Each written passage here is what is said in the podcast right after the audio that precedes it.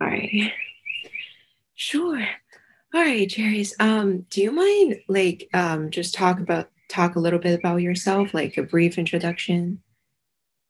Okay. Well, my name is Jerris Madison. I am the editor in chief at Obvious Magazine, and I'm also a uh, digital nomad, and I travel globally um, to find like great finds for our, our readers or just people who are looking for like Airbnb alternatives or you know uh, traveling on a budget. Um, it all depends, or even luxury travel. So it, it varies in the type of uh, content that I like to create for the brand and for myself personally. And then also I do secret hotel uh, reviews for uh, hotel groups. Awesome. That's wow. yeah, because I I've like um I have read a article on 360 actually is another interview. I think um it mentioned like you're also a fashion photographer, right? Yes. Yes, I am also a fashion photographer. Um, I'm grateful I'm at the position now that I can be very um, selective on you know the type of projects that I do, but I also do you know album covers, editorials, covers, you name it. Wow. All right. Do you mind share a little bit more about the like the photography part? Like, because I've heard like you some do some photo vogue shoot. Like, do you have any interesting experience or like any work you want to share?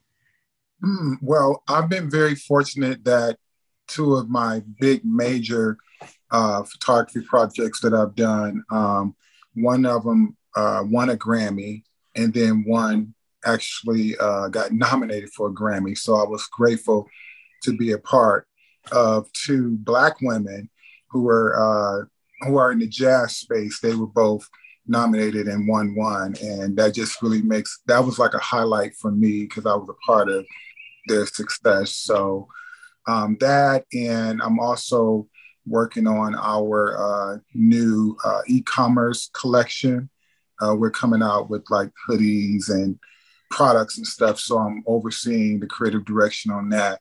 Though I won't be shooting it, I decided to allow one of my friends who um, who is better at product photography than I to just kind of help coordinate and facilitate that project for us.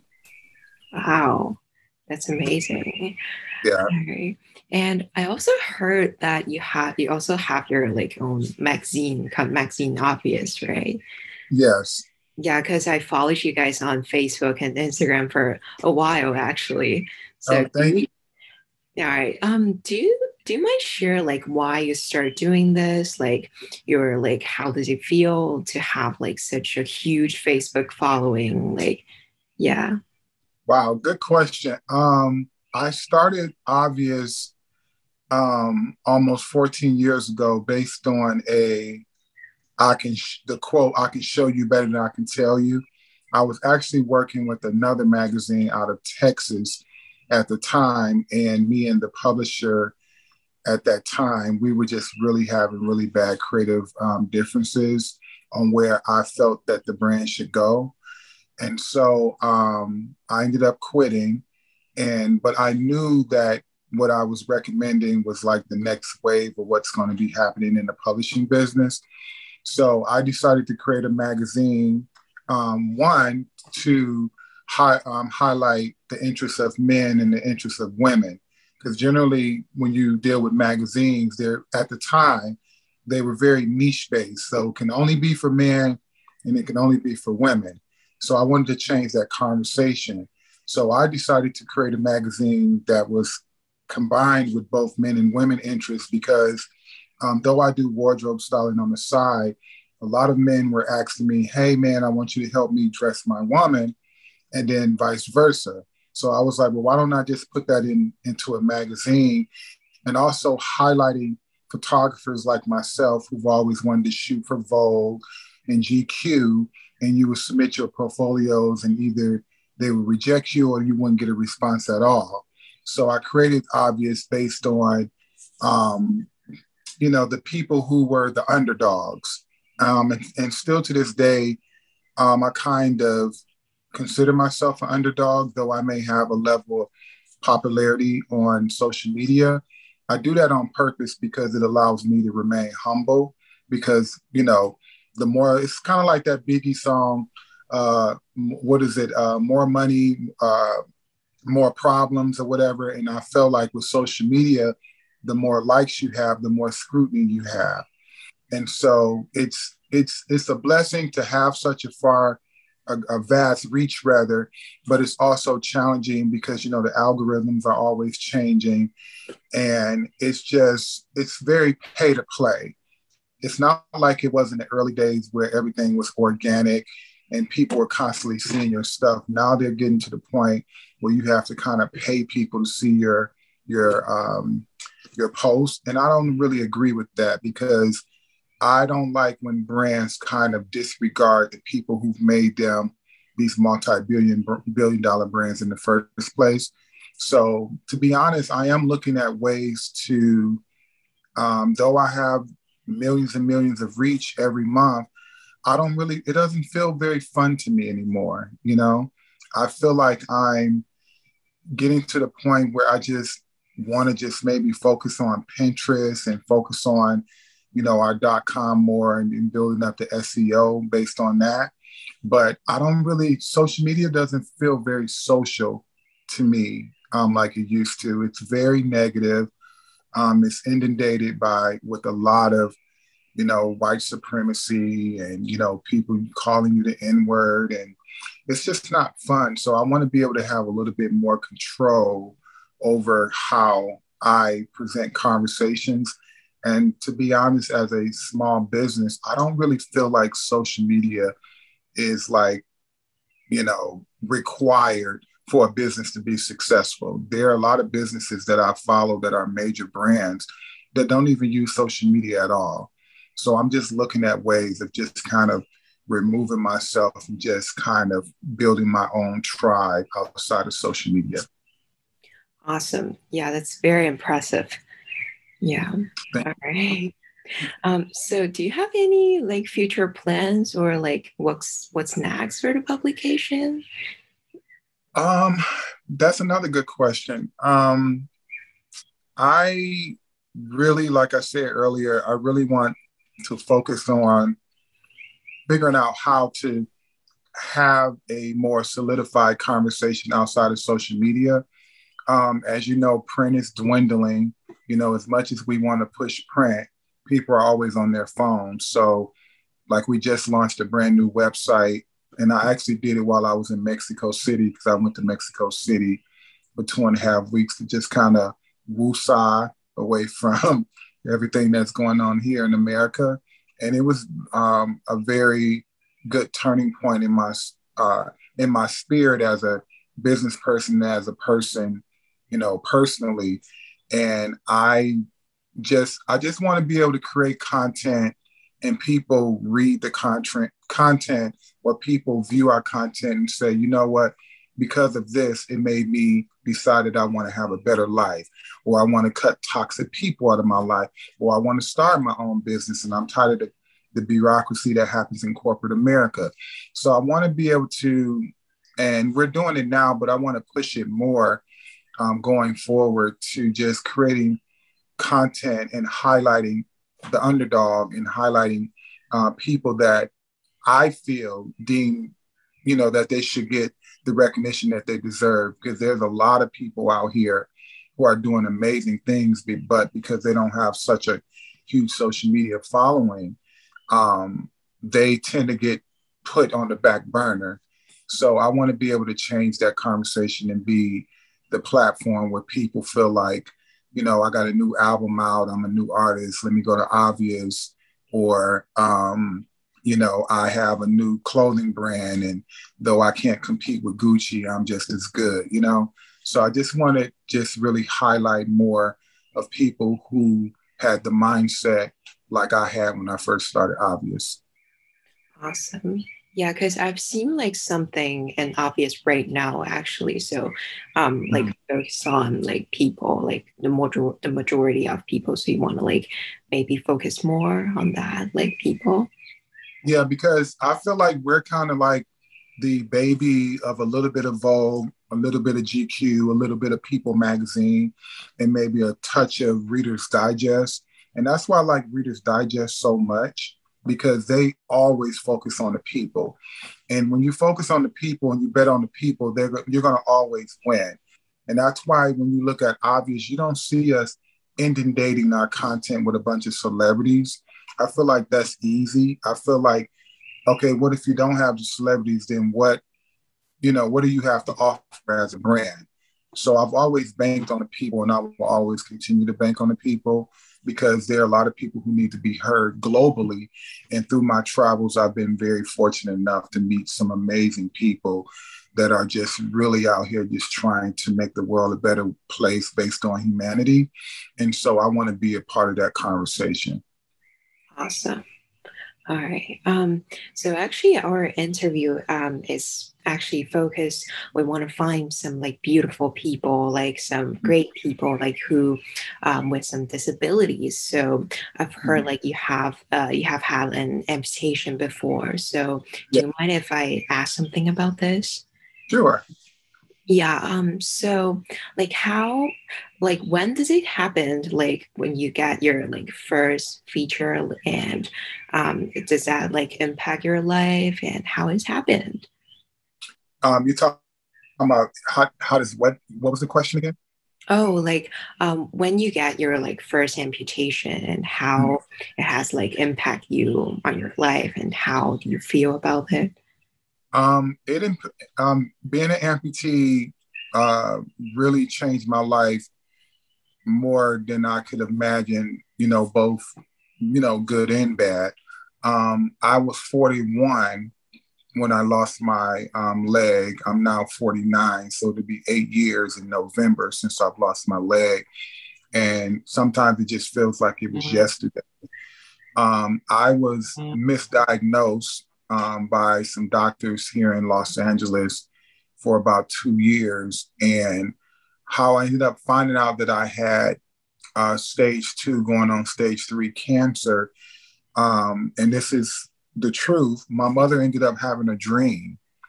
And I literally had just got off the phone with her. This was in August uh, 2014.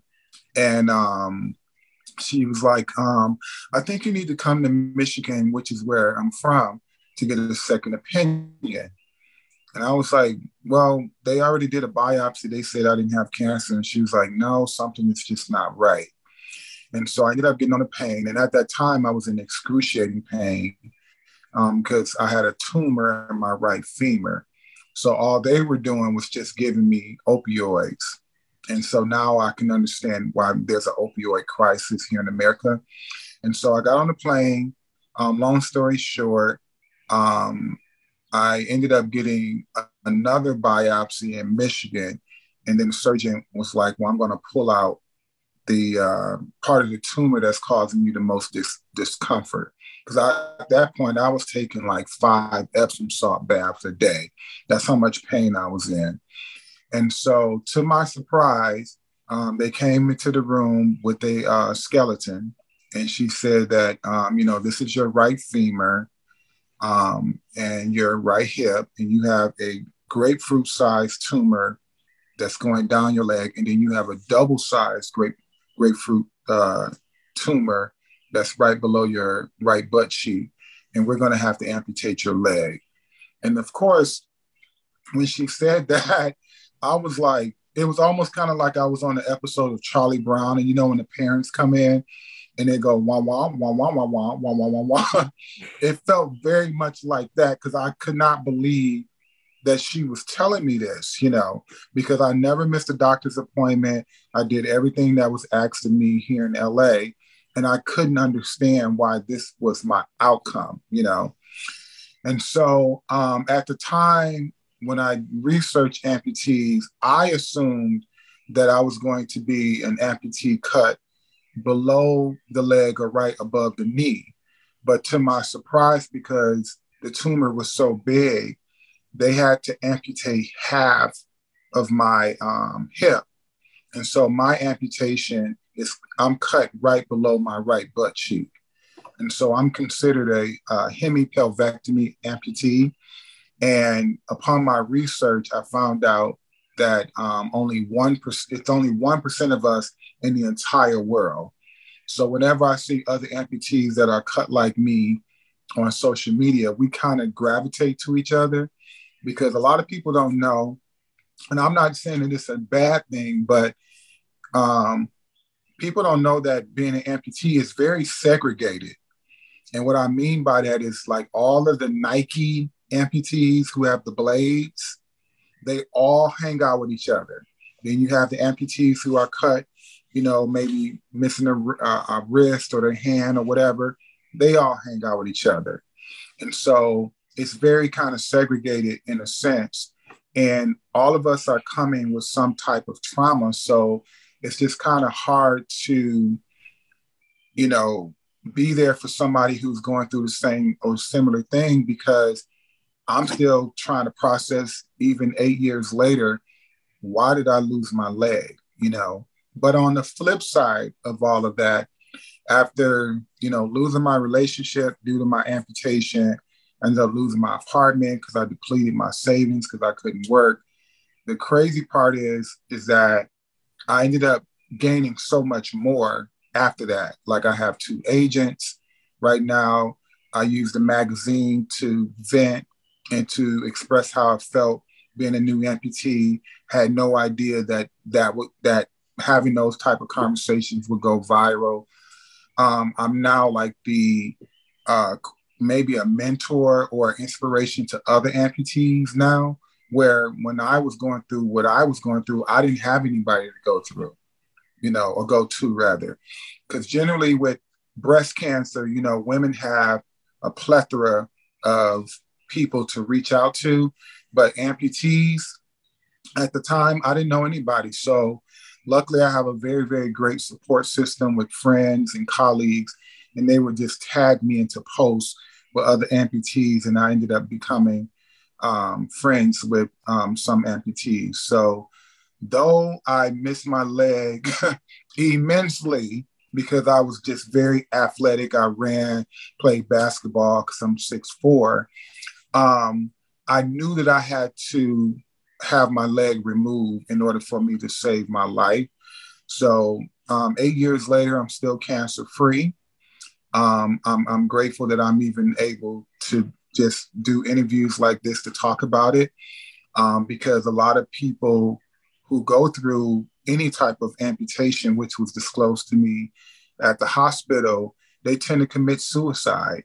And so, though that was never my mindset to uh, commit suicide, I just knew that I just had to just keep fighting and keep fighting. And then I didn't want to give up anyway because I felt like if I would have given up, even though it was my choice, if I would have given up, I just felt like I would have disappointed my mother, my family, and my friends. You know, though, you know, your emotions are your emotions. I just use that as an um, as a mechanism to just keep fighting to get to the be to become the person that I am today.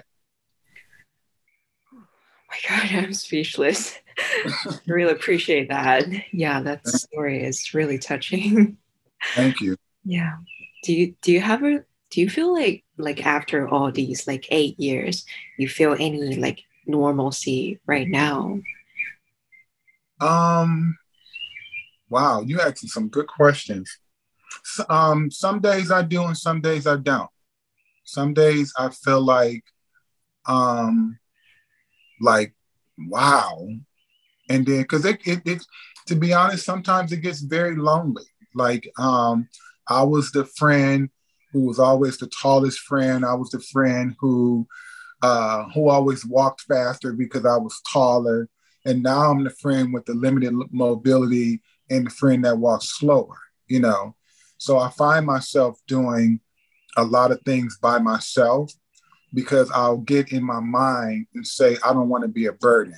I don't want to be in nobody's way.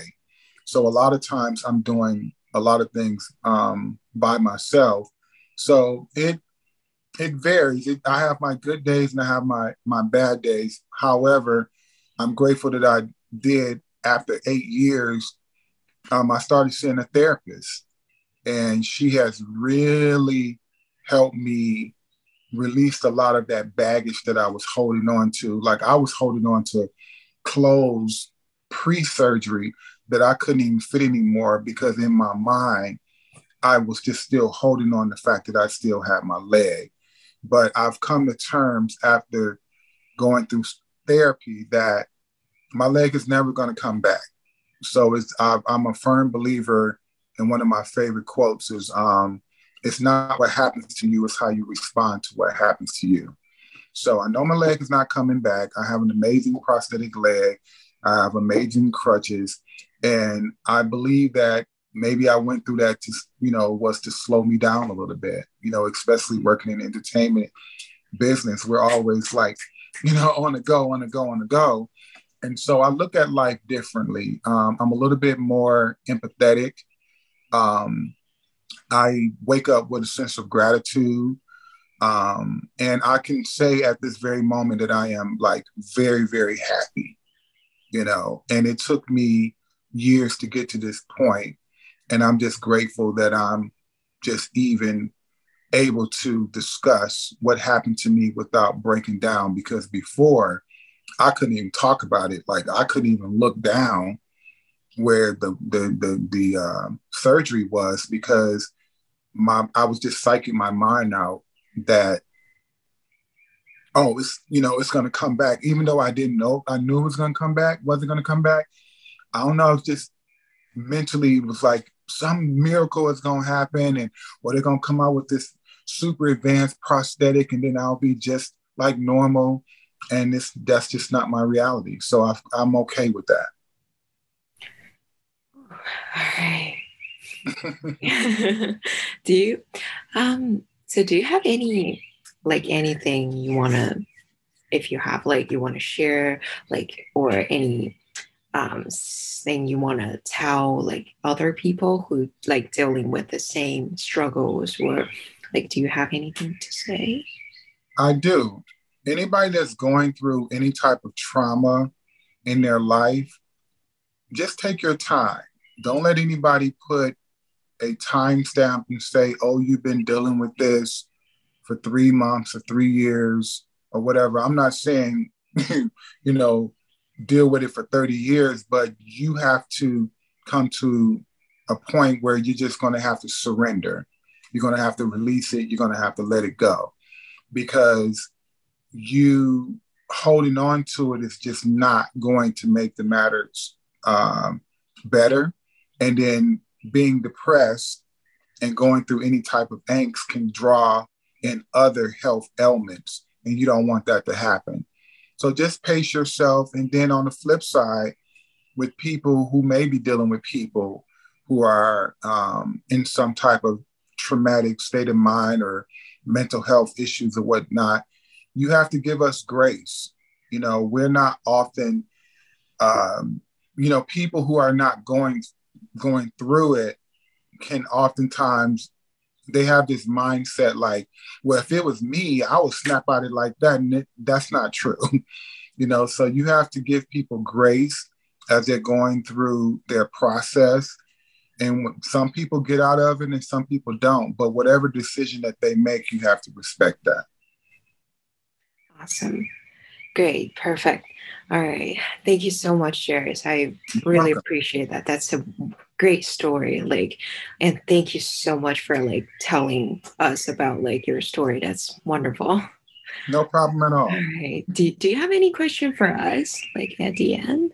Um, well, I mean, I've been a fan of 360 for like years, and um, you know, I yeah. uh, I just I just like I love what you guys are doing, and people always think that because we're, you know, both of us obviously are in the same kind of field, but you guys have your thing going on, and I have my thing going on. So I've never really looked at my friends who have, you know, publications and stuff as competi- competition. If anything, you know, like what we're doing now, we should be doing things more of on a collaborative effort um, because I don't know who made it up in their mind that oh magazines and other you know, publications should not do collaboration. But I feel like when you're smaller brands, it's the best thing that we can do, you know. So I'm very grateful that I was being uh, considered for this interview because um, sometimes I felt I feel like, and I've said it, you know, before. Sometimes I feel like I don't, people don't see me, and then these random little things will happen, and I'm like, oh, people do see me, but that's just me keeping that humil- humility, um, so I don't get a big head or big ego based on feeling like oh, they, you know, I need to be on the cover of Vogue and I need this to, you know, complete me.